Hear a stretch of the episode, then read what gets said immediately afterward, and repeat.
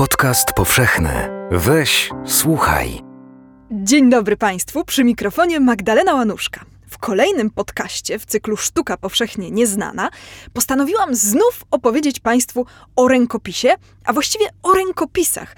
Tym razem chcę sięgnąć do tematu średniowiecznych bestiariuszy, czyli ksiąg o zwierzętach. Wiele z nich jest dekorowanych wspaniałymi miniaturami. Oczywiście wybrane reprodukcje są teraz dostępne na stronie tygodnikpowszechny.pl ukośnik podcast. Bestiariusze to bardzo szeroki temat. Myślę, że to materiał na nie jeden podcast, a na początek chciałabym skupić się na kilku bestiach fantastycznych czy też mitycznych, które opisywane były w bestiariuszach i oczywiście przedstawiane w średniowiecznej sztuce. Będzie o jednorożcu, o gryfie, o bazyliszku i o bonakonie. Zacznijmy jednak od tego, jak wykształciły się bestiariusze. Otóż ich źródłem był tak zwany fizjologus, czy też fizjolog, czyli traktat późnoantyczny. E, ten tytuł nie jest oryginalny, wywodzi się po prostu od pierwszego zdania tekstu. Fizjolog mówi, że i dalej następuje wyjaśnienie, o czym będzie mowa. W traktacie tym opisano ponad 40 zwierząt, głównie występujących w obszarach śródziemnomorskich, plus zwierzęta fantastyczne, a także kamienie oraz rośliny, w sumie w 51 rozdziałach. I to jest tekst anonimowy. Jego autor zapewne czerpał ze starożytnych dzieł dotyczących historii naturalnej, z prac Arystotelesa, Pliniusza Starszego, Herodota, no a do tego znał też pisma autorów wczesnochrześcijańskich, takich jak święty Paweł czy Orygenes. Pierwotny tekst był grecki. Uważa się, że mógł powstać w Egipcie, może w Aleksandrii. Tam był najstarszy i największy ośrodek naukowy starożytności. I dawniej datowano fizjologusa na II wiek. Ostatnio badacze skłaniają się ku późniejszemu datowaniu, na połowę III albo początki IV wieku. Y, na pewno w IV i V wieku był już dobrze znany, bo są cytowania oraz przekłady. Grecki tekst mamy zachowany tylko w późnym rękopisie, już z X wieku, przechowywanym dzisiaj w The Morgan Library and Museum w Nowym Jorku.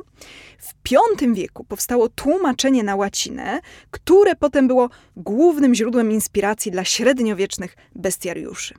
Poza tym od V wieku powstawały kolejne przekłady na etiopski, ormiański, syryjski, arabski, więc ten traktat był naprawdę popularny.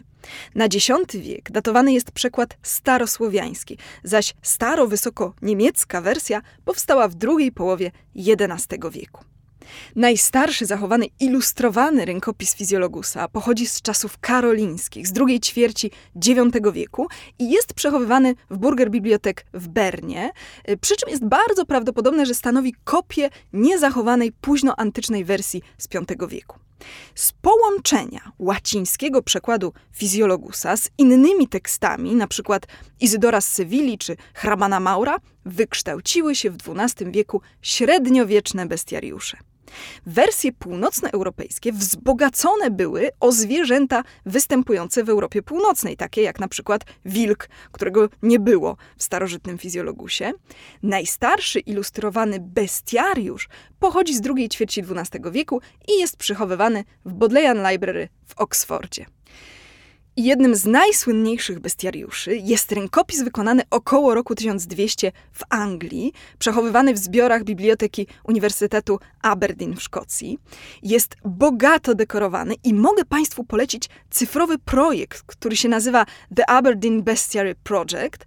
Tam nie tylko jest ten rękopis w całości zdigitalizowany, ale są także transkrypcję tekstów z każdej strony oraz ich tłumaczenie na język angielski po kolei o zwierzęciu. Link do tego projektu oczywiście jest teraz na stronie mojego podcastu w serwisie Tygodnika Powszechnego. Sztuka powszechnie nieznana. Opowiada Magdalena Łanuszka.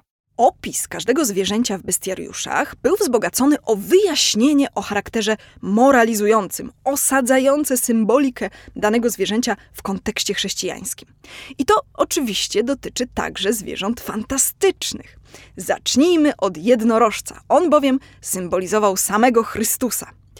Różnie pisano, że miał wyglądać trochę jak koza, albo jak koń, albo jak osioł. Była jeszcze opcja tak zwanego monocerusa, który miał mieć ciało konia, głowę jelenia i jeszcze nogi słonia. I niektórzy utożsamiali to to z jednorożcem. Tak czy inaczej, najważniejszy był ten jeden róg sterczący na czubku głowy. Z jego powodu wszyscy bardzo chcieli upolować jednorożca, bo ten róg miał mieć różne znakomite właściwości. Sproszkowany miał być znakomitym afrodyzjakiem, a poza tym w magiczny sposób neutralizował trucizny. Wystarczyło go zanurzyć w zatrutym napoju. W wielu europejskich kolekcjach i skarbcach faktycznie były rogi jednorożca, chociaż my dzisiaj wiemy, że to są tak naprawdę kły narwala, czyli wieloryba żyjącego w wodach arktycznych. Te kły są spiralnie skręcone i mogą osiągać nawet do 3 metrów długości. Dawniej takie rzekome rogi jednorożca były nawet i w Krakowie. Wiemy, że jeden został podarowany przez Zygmunta Starego Ferdynandowi Habsburgowi i dzisiaj znajduje się w wiedeńskim Kunsthistorisches Muzeum. Z kolei Zygmunt August zapisał swoim siostrom dwa rogi jednorożca, no ale nie wiadomo, co się potem z nimi stało. Cały kłopot w upolowaniu jednorożca polegał na tym, że można go było złapać tylko na dziewicę. Jednorożec jest tak dziki i zwinny, że żeby go upolować, trzeba go ujarzmić. W tym celu Wyprowadzamy dziewicę do lasu, a jednorożec sam przyjdzie, zwabiony jej czystością i niewinnością, i położy swój róg na jej łonie. Wedle niektórych tekstów dziewica powinna odsłonić pierś i dać ją possać jednorożcowi. No tak prawdę mówiąc to w wielu średniowiecznych miniaturach ta kusząca dziewica z jednorożcem jest po prostu całkowicie naga. W każdym razie, jak się tak jednorożca ujarzmi, to tylko wtedy można go upolować.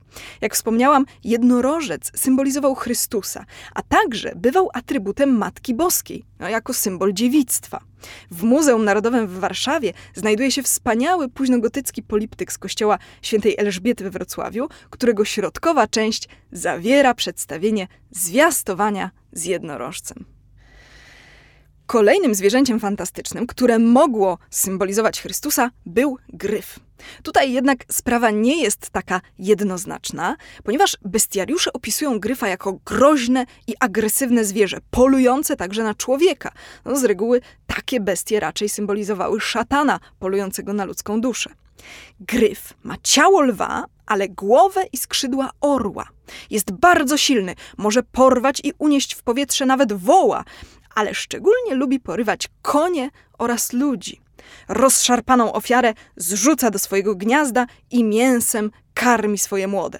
No co ciekawe, te młode wykluwają się z jaj. Mimo, że gryf miał mieć ciało lwa, to jednak składał jaja do gniazda jak ptak. Czasami zdarzają się też miniatury ukazujące gryfa porywającego dzika lub świnie, czyli generalnie wieprzowiną gryf też nie pogardzi reprodukcję miniatur. Oczywiście już teraz możecie Państwo obejrzeć na stronie tygodnikpowszechny.pl ukośnik podcast. A jednak w średniowieczu gryf przede wszystkim symbolizował Chrystusa jako połączenie lwa i orła. To z kolei są zwierzęta o bardzo pozytywnej, majestatycznej symbolice. Zresztą często występowały w europejskiej heraldyce. A dodatkowo chodzi o to, że lew jest zwierzęciem naziemnym, a orzeł lata w przestworzach. A zatem gryf, będący połączeniem tych stworzeń, symbolizuje Chrystusa, w którym w sposób doskonały łączy się ludzka i boska natura, czyli właśnie ziemia i niebo. Szczególnie popularne były przedstawienia gryfów w sakralnej sztuce romańskiej. Zdobiły kościoły właśnie w kontekście tej symboliki chrystologicznej. Poza tym gryfy miały wydobywać i przechowywać złoto, czyli najszlachetniejszą substancję, także mającą symbolikę boskości. Warto zauważyć, że gryf funkcjonował też w herbach średniowiecznych rodów słowiańskich. Na Pomorzu od XII do XVII wieku rządziła dynastia książąt Gryfitów, a z kolei w Małopolsce Gryfici Świebodzice byli jednym z najważniejszych rodów możnowładczych. Szczególnie w XII wieku mieli rodowe siedziby w Ruszczy i w Branicach, później zresztą od nich wywodzili się braniccy herbu Gryf. Tymczasem jednoznacznie negatywną symbolikę miała inna mityczna bestia, a mianowicie bazyliszek, który zresztą też miał powiązania ze złotem, ale o tym za chwilę. Bazyliszek to wedle najstarszych tekstów miał być król węży. Bazyliskus z greckiego miało oznaczać mały król. Pliniusz Starszy pisał, że jest to wąż tak jadowity, że jeśli człowiek na koniu przebije bazyliszka włócznią, to jego jad powędruje po tej włóczni i zabije nie tylko człowieka, ale także i konia. Zresztą ktokolwiek spojrzy bazyliszkowi w oczy, umrze natychmiast. Jedynym zwierzęciem zdolnym do zabicia bazyliszka miała być łasica. Ale uwaga, w bestiariuszach bazyliszek jest już nie tylko wężem, ale mniej więcej od XII wieku bywał określany jako kokatryca i ukazywany jako półwąż, półkogut.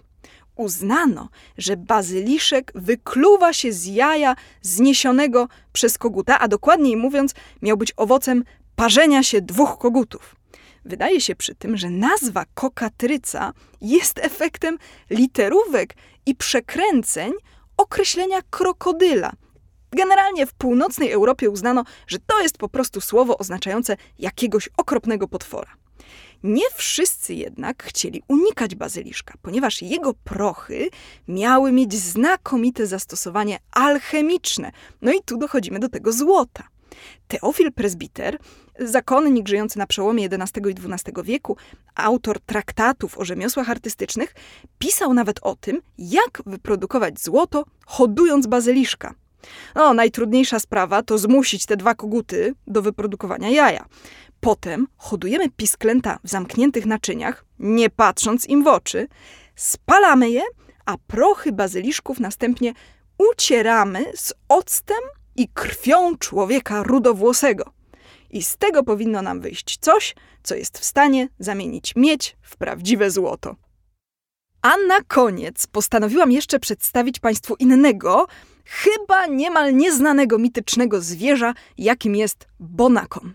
Bo o ile gryf, jednorożec czy bazyliszek są tak zakorzenione w europejskiej kulturze, że chyba każdy o nich słyszał, o tyle o bonakonie nikt już dzisiaj nie pamięta.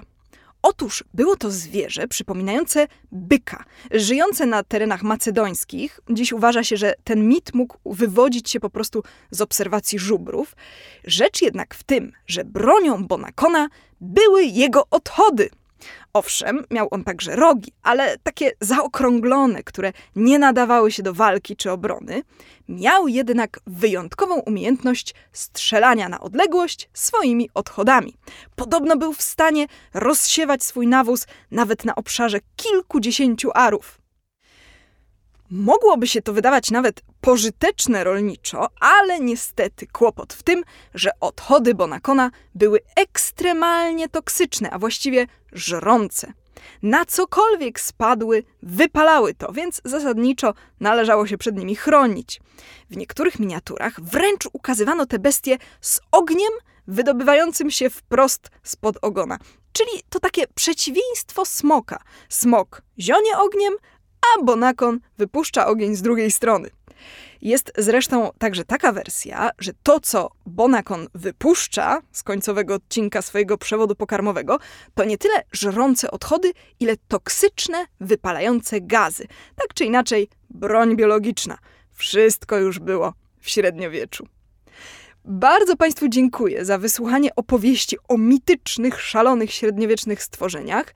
No, trzeba przyznać, że bestiariuszowe opowieści o prawdziwych, istniejących zwierzętach potrafią być równie fantastyczne, ale to już materiał na osobną opowieść. Tymczasem zapraszam Państwa na stronę Tygodnika Powszechnego, na mój blog posztukiwania.pl i do usłyszenia w połowie kolejnego miesiąca. Magdalena Łanuszka. Jeśli słuchają nas Państwo w Spotify albo w Apple Podcast, zasubskrybujcie nasz kanał. Jesteśmy też w Google Podcast i w aplikacji Lekton oraz na www.tygodnikpowszechny.pl/podcast. Podcast powszechny. Weź, słuchaj.